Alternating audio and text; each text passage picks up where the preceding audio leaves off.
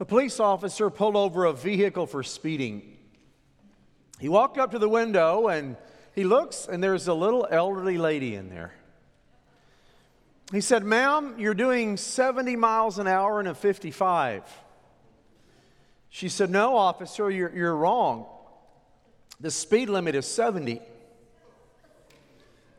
He said, No, ma'am, the speed limit's 55. She said, No, officer, I just saw the sign. I just passed it. It said 70. He said, Ma'am, you are on highway number 70. The speed limit is 55. And she said, Oh, you should have seen me on Highway 121.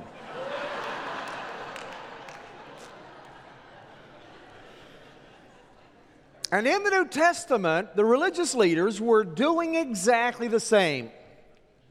They read what the law said, but they were misinterpreting it. Now, as we come to verse 17 of Matthew chapter 5, Jesus preaching the greatest sermon ever been preached, he's preaching the Sermon on the Mount. He has now introduced the sermon through the Beatitudes. Last week, he talked about our influence as salt and light.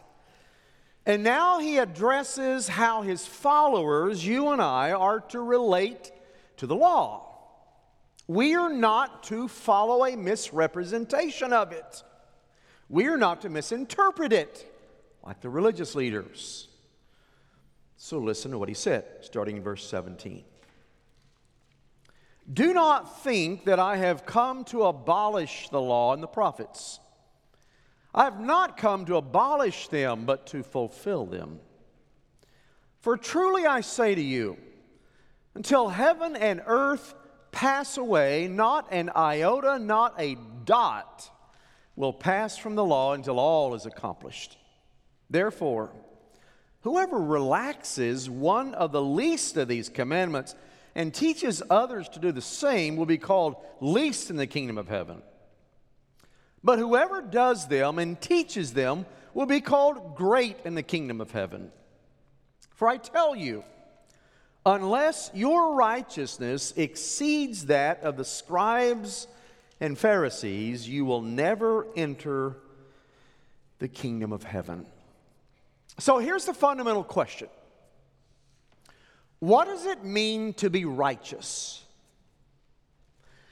Does it mean just simply doing external things like trying to be good and trying not to curse and coming to church? Or does it mean that there's something that even goes beyond that that has to be internal that God puts in you through Jesus Christ? What does it mean to be righteous? And that's what Jesus dealt with in the Sermon on the Mount in this section. So let's look at what he had to say about relating to the law. Notice verse 17 first. Number one, first of all, fulfilling the law, verses 17 and 19. But look at verse 17. Jesus said, Do not think that I have come to abolish the law or the prophets. Now, that was how Jesus was describing the Old Testament. Whenever he says law or prophets, he's talking about what we know as the Old Testament. So, if you were to take an Old Testament survey course, one of the things you would learn is the Old Testament is divided into three sections law, prophets, and writings. So the Jews would just kind of summarize the Old Testament by calling them the law and the prophets, just omitted writings that was assumed. So anytime you see in the New Testament reference to the law and prophets, it's talking about what we know to be the Old Testament. So Jesus is saying, Don't think I have come to do away with the Old Testament. There are some people that believe that today. Church of Christ, for example, believe the Old Testament is gone. Jesus came to abolish it, He came to do away with it. They preach and teach from the New Testament only. Jesus said, I didn't come to do that. I, I didn't come to abolish the Old Testament. So he wanted to make it very clear that he did not oppose what God had given the Israelites in the Old Testament. Now, people were wondering when Jesus came, okay, he's just this some radical who's come, he's preaching a new message, and everything we've heard before, you can just ignore it. because he's superseding all of it. And he's saying, no, no, no, that's not it at all. I'm not coming to strike down the Old Testament. I'm coming to fulfill it. So his emphasis was on the internal rather than the external. Now, notice what he said next. Do not think I've come to abolish the law of the prophets. I've not come to abolish, but to fulfill them. Now, the word abolish there, you'll see it on your screen. It's the word luo uh, with the prefix kata in front of it in the Greek language. It means to unloose, it means to dissolve, it means to stop a journey. So let's say you're traveling somewhere and you stop overnight in a hotel, you're breaking up the journey. And that's what kataluo literally means stopping the journey. The Old Testament story began, the journey began in the Old Testament. Jesus is not stopping that. He's continuing on with the Old Testament redemption story of God that's there in the law and the prophets. The word fulfill means to fill up to the brim, to the top, to cause God's commandments to be obeyed as they were always intended in the Old Testament to be obeyed. There were 613 Old Testament laws. 613. Jesus never broke a one of them. He obeyed it perfectly. Only person in the world that's ever done that. Now, there are some people that say, well, Jesus contradicted Old Testament law. No, no, he never did. He contradicted man's interpretation of it. He did that several times. New Testament. And they're going, Oh, you're breaking the law. No, no, I'm not breaking the law. I'm breaking your interpretation of the law, which is wrong and misguided. So he came to fulfill it, obey it perfectly, and add his authoritative approval to the Old Testament. Now go to verse 18. He says something interesting. Jesus said, For truly I say to you. Now, every time you see that phrase in the New Testament, listen carefully because he's about to say something really important. Anytime Jesus says, Truly I say to you, verily, verily I say to you, or any statement like that, what he's about to say, he is adding emphasis to. So, what he's about to say is really important. Listen.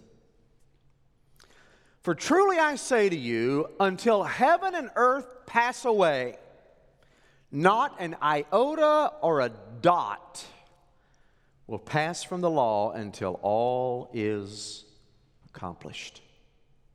What's he saying? He's saying, as long as this earth turns, nothing in the Bible will be wrong. Wow. Well, we, we see what Jesus thinks about the Bible, don't we? He's very strong on the Bible. What do Americans believe about the Bible? Well, as the years go by, the Bible is falling out of favor with Americans. In 1980, 1980, survey asked Americans, is the Bible literally true? 48% of Americans said yes, 1980. 48% is still less than half. 48% in 1980. Now, go along to 2017. Same question. Is the Bible literally true? 33% of Americans said yes. It's dropped from 48% to 33%. Now go to 2022, last year. July of last year, same question, survey. Is the Bible literally true? The number of Americans that said, yes, it is literally true, has dropped from 33% down to 20%. The lowest in U.S. history of people saying, yes, the Bible is literally true. Now, Jesus told us not, not there's not one little dot going to pass away from the Word of God until it's all fulfilled. But Americans have dropped from 48% down to 20%. One out of five say the Bible's literally true. Four out of five say it's not. In fact, the last survey last year, 2022, more Americans said the Bible is a collection of fables and myths and legends than said it's true. 29% of Americans last year believe it's full of myths and legends. And only 20% believe it's true. So, what Americans believe and what Jesus believes, totally different. But you know, even within Christian circles, there are those that disagree with Jesus. Well, you know, I, I, I don't, you can't say, you can't use the word inerrant, okay? Because I, well, you got some discrepancies, and it's mostly true. Even Christians say that. Or Christians say, well, it can lead you to truth, rather than saying it is truth. Even believers in church don't have as high a view of Scripture as Jesus did. So, what did Jesus believe about the Bible? Well, he was, he was more than an inerrantist. In fact, there's strong support. Jesus believed the verbal inspiration of Scripture. Because he said, not only are the ideas inspired of God, the words are inspired of God, the dots above the I and crossing the T is inspired of God. The jot and the tittle, all inspired of God. Now, whenever he said, not one iota or one dot will pass away until all is accomplished, let me explain a little what that iota and dot was. It's, it literally means jot or tittle. Now, the jot referred to the 10th letter of the Hebrew alphabet, the smallest letter of the Hebrew alphabet, Old Testament written in Hebrew. The tittle referred to the eighth letter of the Greek alphabet, like, it's like crossing a T or dotting an I. But let me show you on the screen the difference. First of all, this is the Hebrew alphabet. Hebrew is read from bottom to top, from right to left, rather than left to right. And the, the, the jot is the yod. You see the yod up there, very far right corner? Notice how small it is compared to all the other Hebrew letters. In fact, it's the smallest of the Hebrew letters. In fact, it even looks like half a letter, doesn't it? And sometimes it's even smaller than half of all the other letters. So the yod was the, the jot was the smallest letter of the Hebrew language. And Jesus said, not even a little dot is untrue. Now, let's go to the tittle. Go over here. If you know, those are two Hebrew words, and the only thing, the one on the left and the one in the middle, two different Hebrew letters, and, and the only thing that distinguishes them, can you see on, in the middle, there's a little bit of, uh, on the very top, it sticks out a little bit more to the right than the one on the left. Left's a little more flush, and that sticks out. In fact, I circle right there for you, the little part sticking out. That's called a tittle a tittle, the word tittle literally means a little horn. So it looks like a little horn added to this word, just a very small. In fact, when you're reading on the page, it's not quite that large. You can barely tell is it this letter or that letter? Because the tittle is so tiny. And Jesus said, Not even the yod or the, or the little horn tittle of everything written is false. That's pretty strong inspiration of Scripture, isn't it? Not from this some flaming fundamentalist, from Christ. So, the Bible must be taken literally, folks, in what it teaches. I'm sorry. I know our culture doesn't agree with that, but it must. Don't ignore what he said. Don't devalue what he said in his word. Don't try to explain away what he said in the Bible. Don't try to justify your actions. Don't try to justify lifestyles. Simply go by what it tells us because what you have here is truth. Now look at verse 19. Therefore, whoever relaxes one of the least of these commandments and teaches others to do the same, will be called least in the kingdom of heaven. The word relax there, some of your translations say breaks, but the word literally means to take your shoes off, to like unlace your shoes and, and, and loosen your shoe so you can take it off, or lo- unloosen a sandal and take it off. That's the word he uses. So, whoever takes the Bible itself and loosens anything that it says, anything that it's told us, loosens it to where it's a little less than what it was, will be called least in the kingdom of heaven.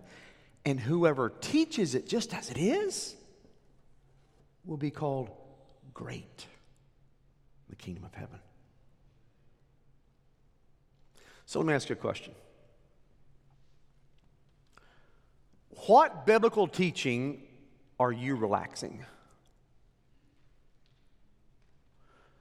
Maybe it's coming to church. Eh, go when I can and go when we're not busy. And you kind of relax the commandment to not forsaking the believers. Or maybe tithing. Well, I, I, I do it every now and then. Every, every other paycheck, I, I but I, you kind of relax it a little. Which commandments are you relaxing? Sexuality? Because culture believes differently, so relax just a little. It's in. Your language, how you speak, relaxing that a little. What commandments are you loosening your shoes and taking them off. You're relaxing.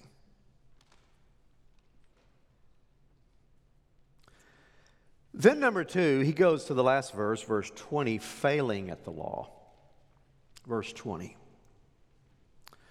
The next statement Jesus made probably sent shockwaves all through the crowd. Now, remember, we talked a couple of weeks ago, and as Jesus was preaching this Sermon on the Mount, it, it's the Sea of Galilee here. It's an incline that goes up to city set on a hill of Safed up there. And so he's up here teaching.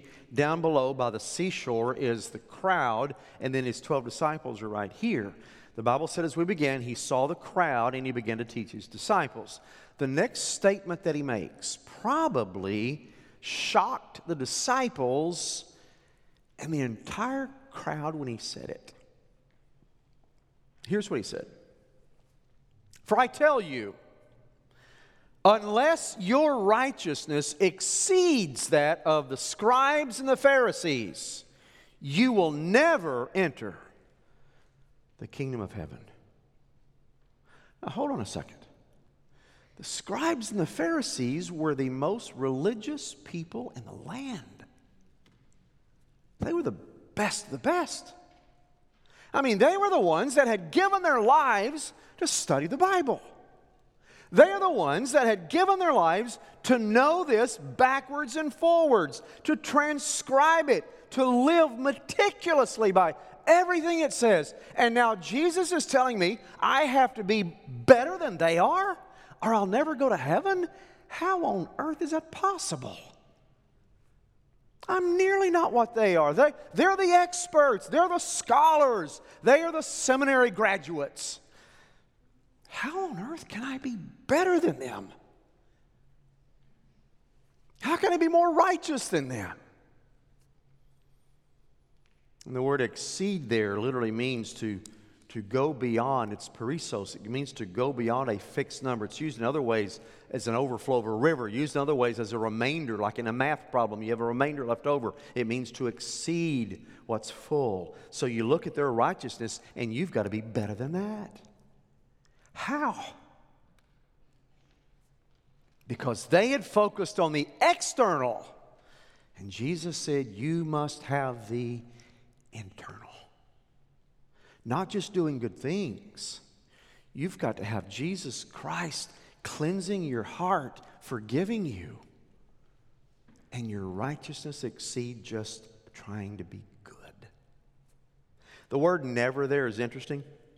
Whenever he said, verse 20, unless your righteousness exceeds that of the scribes and Pharisees, you will never enter the kingdom of heaven. In, in the Greek, it's two small words together, ou me. And, and ou me is, is the strongest negation you can write.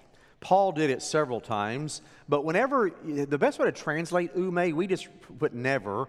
but it's, it's a strong emphasis. Is this a, it was as if I stand before you and, and I just go, never, never, never, never, never, never, never, never, and I just keep getting louder and going on and on and on. That's how you translate ou me. So, what Jesus was saying was, he makes an exception for nobody. It's not like you're going to get to up there and stand before the pearly gates and go, well, you know, I, I, I, had this going on and that going on, and you, you'll make an exception for me? No exceptions. You must have a righteousness that Jesus has cleansed your heart. No exceptions. Or you'll never see heaven. Now, here's the problem with the scribes and Pharisees they obeyed the most minute detail of all 613 laws, but they ignored the heart behind the law. They ignored the intent behind it. They focused on the externals. And Jesus must provide you internal change. Warren Wiersbe pastored Moody Church in Chicago for many years. He said, verse 20 of chapter 5 is the most important verse in the entire Sermon on the Mount because it deals with the key word of righteousness. What makes you right before God? And what makes you right is not a superficial outward religiousness, but a righteousness of the heart. Now, let me give you an example of how difficult it would have been to be more righteous than the scribes and Pharisees. Today in Israel, about 12% of the population uh, are called or, ultra orthodox. They, they are like the scribes and Pharisees. They go by every, Haredim is, the, is what they're called. They go by the most minute detail. They don't have technology, they don't have cell phones, uh, they don't have newspapers. They have someone who is designated in the community to, if there's an emergency they need to know about going on worldwide, they let them know. One person is designated to do that. They close their streets on Sabbath days so no car can go up and down. The buses stop, taxis stop, Uber stop, everything stops because if you travel on the Sabbath, that's considered work and that's breaking the law. And if you drive, if you happen to drive your vehicle on a road in this community, uh, they will stop, they will surround your car, beat on the hood. They'll, they'll, yeah, it's not good because you're breaking the law. It's a, it's a part, it's a community of about 200,000 people, about 12% of Israel. It's just east of Tel Aviv, and the name of the community is Bnei Brak. Back in 1992, in August, a fire broke out in the community of Bnei Brak on the Sabbath day. An apartment building started burning on the Sabbath. They wouldn't call the fire department because that would be considered work on the Sabbath. So all the citizens just stood around and watched it burn. Finally, after a while, they're thinking, well, uh, let's see if we can get special permission from the rabbi to call the fire department. Is it like an emergency? that would be, would be okay. So they walked down to the rabbi's house and asked him, could, could we uh, call the fire department? He said, okay, in this case you can. It will not be a sin against you. It won't be, it won't be wrong on the Sabbath. Call the fire department. So the fire department came. By the time it got there, three apartment complexes had been engulfed in flames. And the insurance company failed to pay for the damages because they said negligence had happened. They were so religious. Every single detail of the law they're trying to fulfill. How do you get more religious than that? And Jesus said, You got to be more religious than that to get to heaven? Who can go? But the point was, Unless your righteousness exceeds that, you can see how the disciples and the crowds would have been stunned by that. But his point was not an outward righteousness. You must be forgiven of sins and your heart cleansed, and you must possess an inward righteousness that comes only through Jesus Christ. And, folks, we probably have those here in our congregation today that are probably trusting, trying to be good to get you to heaven rather than trusting Christ to get you to heaven. Back in 1678, John Bunyan was an English writer, and he wrote a, a, story called The Pilgrim's Progress. Some of you probably read it for school, some of you have to read it in high schools. Here's a picture of, of the book. 1678, John Bunyan wrote it. If you've not read The Pilgrim's Progress, here's the gist of it it's an allegory of the Christian life. And it's an allegory in a dream sequence. This man has a dream that he's going from his hometown to heaven. The man's name is Christian, obviously. The name of his hometown is the city of destruction, and the name of heaven is the celestial city. So he's on Christian is on his way from the city of destruction, his hometown, to the celestial city. And the story Pilgrim's Progress is all about stops along the way at what he sees and experiences and learns. And if you remember in the story, one of the stops was at a house called the interpreter's house, and it was interpreting the Word of God, symbolic for that. So Christian stops at this house and knocks on the door. Nobody answers. He knocks again, nobody answers. He keeps knocking, keeps knocking, seems like forever, nobody answers. Finally, the door creaks open. And Christian asks, Why did it take so long to answer the door? And the owner said, This is the interpreter's house. This is interpretation of the Word of God. You need to do it slowly and carefully. So Christian enters the room. As he does, a servant comes and lights a candle. Obviously, illumination in interpreting the Word of God, lights the candle. And as he lights the candle, Christian looks and he sees dust on everything. Dust covering the house. And all of a sudden, one of the servants comes up and gets a broom and starts to sweep the dust. And the more that the servant sweeps the dust, the more the dust grows. And it's in the air and it's choking Christian as he's trying to see through the dust. And the more he sweeps, the worse it gets. And the dust now has filled the room until the owner of the house instructs a servant girl to go get some water and bring and pours all over the whole room, and the dust leaves. Do you remember this part of the story? And Christian turned to the owner of the house and said, What on earth was that about? And the owner said, This room is the heart of an unsaved person. And the dust, is sin.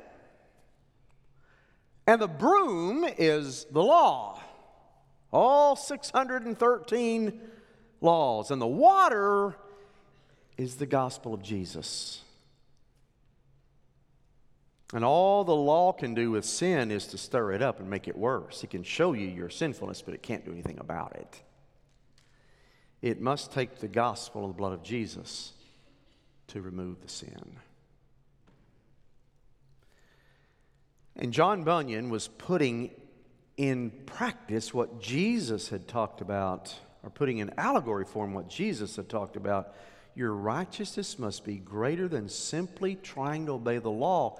If all you do is try to sweep the sins away with the broom of the law, it only gets worse. The law can show you your sin, it can't remedy it.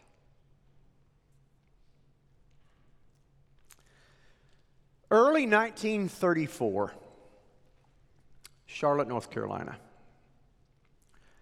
There was a 16 year old boy who wanted to join the church youth group. Went to the youth activities and wanted to become a part of the youth group, and the youth minister wouldn't let him.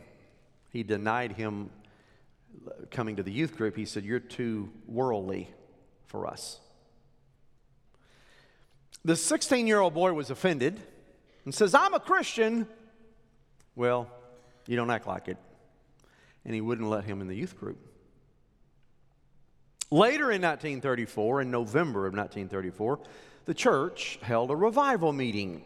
The boy's father was a member of the church and active in the church, and he helped get the revival together. They were going to have a wonderful evangelist come by the name of Mordecai Ham.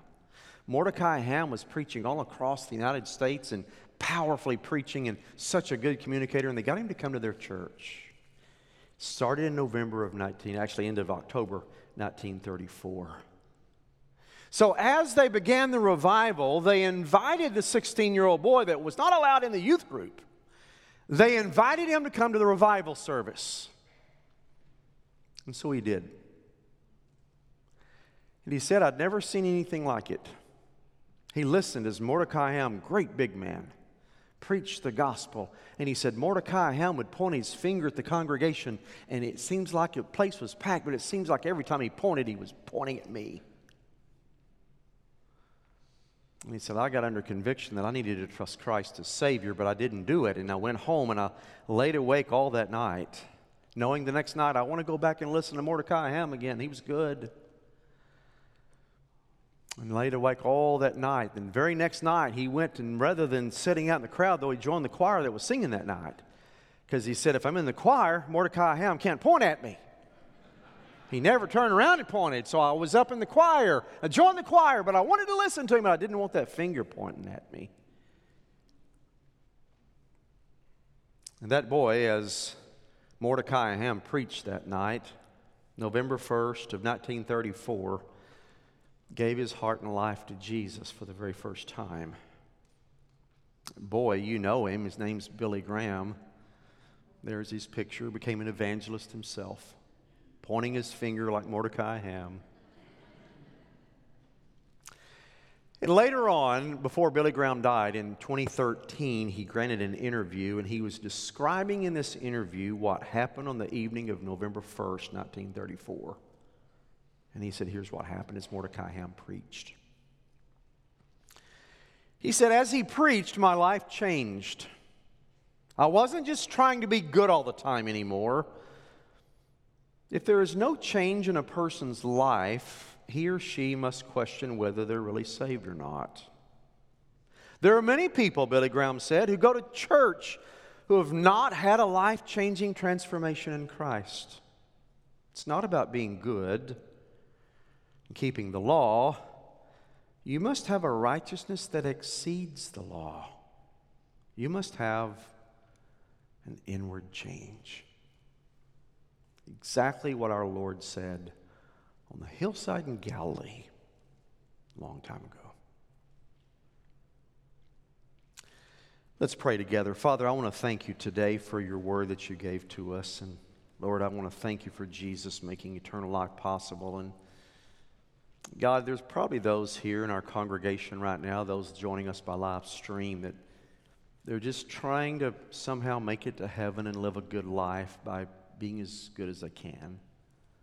And although that's commendable, it's not effective.